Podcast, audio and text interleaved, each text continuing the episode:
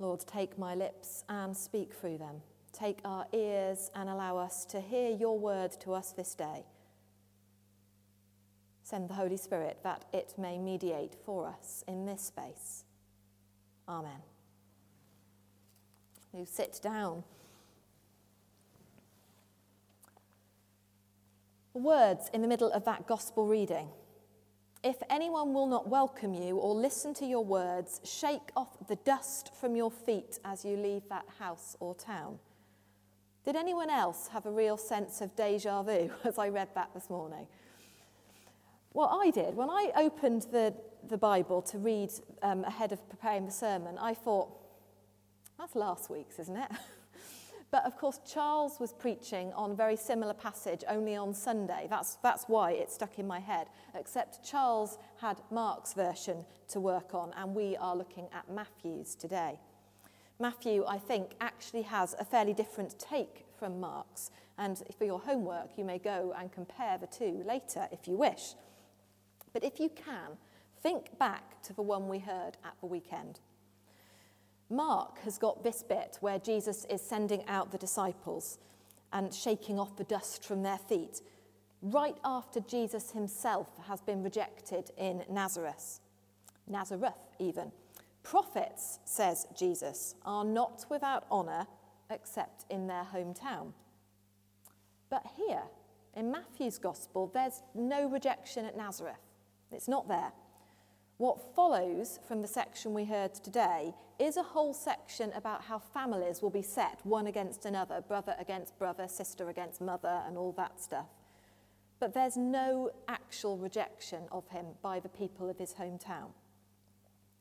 And so we find that in Matthew, these words are not spoken directly in a context of rejection of Jesus himself.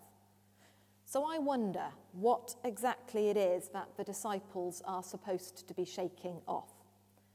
Because I don't think it's dust and clean feet. But I think if we read it with our Old Testament reading, we get a little bit more of that sense of rejection. We heard today the story of Joseph revealing himself to his brothers. This is, of course, Joseph the dreamer Joseph, the brother who had the miraculous and the prophetic dreams, and said that one day all his brothers and his father would bow down before him. His brothers didn't like that very much, did they? They were jealous. And when Joseph was given that famous Technicolor dreamcoat by his father, marked out as the favourite amongst brothers, well, those brothers had quite simply had enough and whilst they were out minding the sheep, they knocked him over the head, planning to kill him, but eventually decided that selling him into slavery was probably more profitable in the end. Joseph could have, perhaps he even should have, have hated his brothers. He spent years as a slave, then years in prison, before finally being put in charge of the famine relief effort by Pharaoh. But instead, what we see is forgiveness. And not only has Joseph forgiven his brothers, he has spent time clearly reflecting on his experiences. And he says, God has sent me before you to preserve life. Because he can see that no matter what has been done in the past, God had used that awful act of the brothers to bring about something good something life giving for tens of thousands of people. All those people fed as a result of the brothers' jealousy. And on top of that, Joseph's forgiveness of his brothers allows them to come down to Egypt with their father and all their families, the family that will eventually grow so much in number that it will threaten the Egyptians and they will become a nation of slaves that eventually God will take out of Egypt and lead into the promised land. Looking back at Genesis, Genesis, the word meaning in the beginning, I think you could actually subtitle it The Trouble with Brothers. I don't know how many of you have brothers that you may not perhaps see eye to eye with, but there's plenty of them in Genesis. Think back. Cain and Abel, chapter 4. We know how that ends. And then you have Shem, Ham, and Japheth, Noah's sons, who have a disagreement about how they best need to cover up his drunken nakedness. That's chapter 9. Issues of rivalry between Ishmael and Isaac, Abraham's sons, chapter 16. Jacob and Esau come out of the womb pretty much at each other's throats from day one. And Jacob, of course, eventually cons his father into the blessing of the firstborn that should have been Esau's. Esau hates him for it. Jacob runs away for a good while before they get reconciled. And then it's that Jacob, Jacob's own sons, and Joseph that fall out and lead to Joseph in Egypt. Like I said, the trouble with brothers. And of course, if we turn the pages of Matthew's Gospel on from where we've read today in chapter 10, in chapter 12, we find Jesus has his own trouble with brothers when they turn up with his mum outside asking to take him home like a good boy so he doesn't embarrass them any further. But the thing is, all these tales speak to us of the human condition fights, disagreements, jealousies, rivalries. All of us whether we like it or not, no matter how much we get on with our actual brother, are afflicted by these things. We're all liable to it in our families, in our friendships, in our communities, in our churches, and between nations. It happens all the time, and it happens to the best of us. But when we find ourselves in the midst of all these things, that is not life in all its fullness that Jesus has come to give us. So, turning back to that gospel and the words about the dust. When you read about dust in the Bible, it's usually a metaphor for some form of mortality. You hear it most often in the prayers at a funeral service ashes to ashes, dust to dust.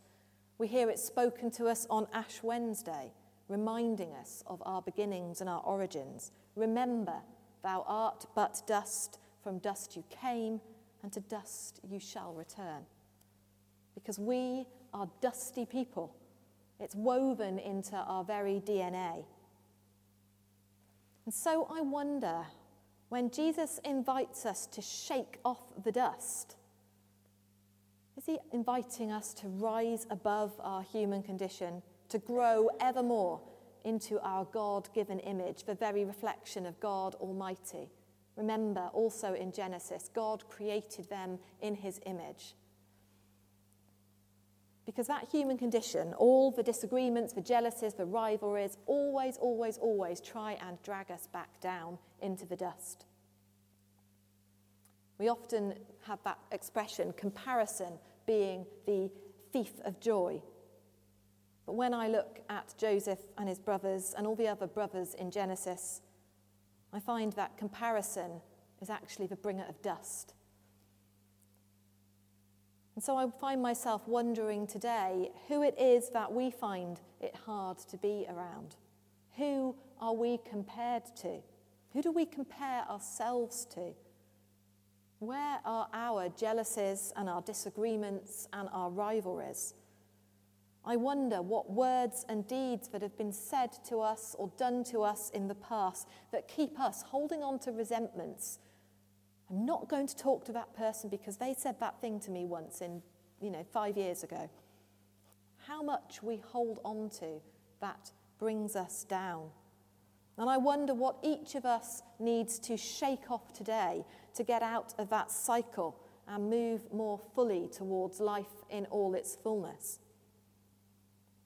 I wonder what we may, might shake off that would lead to the fullness of life for others. Because forgiveness is ultimately not necessarily for the benefit of the person forgiven. It's often for our own benefit, and actually, very often for those who are around us our friends, our community, our families, who get drawn into that cycle as you cannot let things go.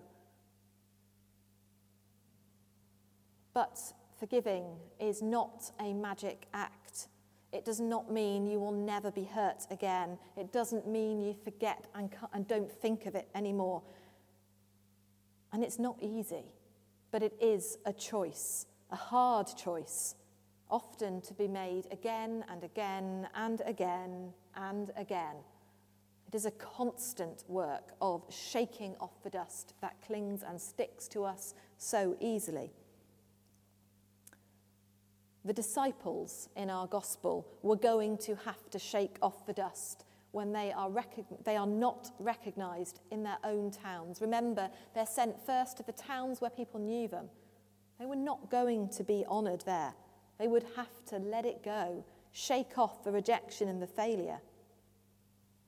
Of course, some of them had an enormous failure to shake off when they didn't say they knew Jesus. When they ran away at the crucifixion, and yet he came back and gave them a chance to shake off that experience, to shake off the dust. Joseph had to shake off the dust when he welcomed his brothers, to move beyond all that he had suffered at their hands. We hear all through the gospel of the things that Jesus had to shake off during his work. And I find it really moving that when we look at Jesus, in his very, very person, he is God's own work of shaking off the rejection of humankind right from the beginning. We are made in God's image. We are called to be like Jesus, shakers off of dust. I wonder what God might be calling you and me to shake off today. Amen.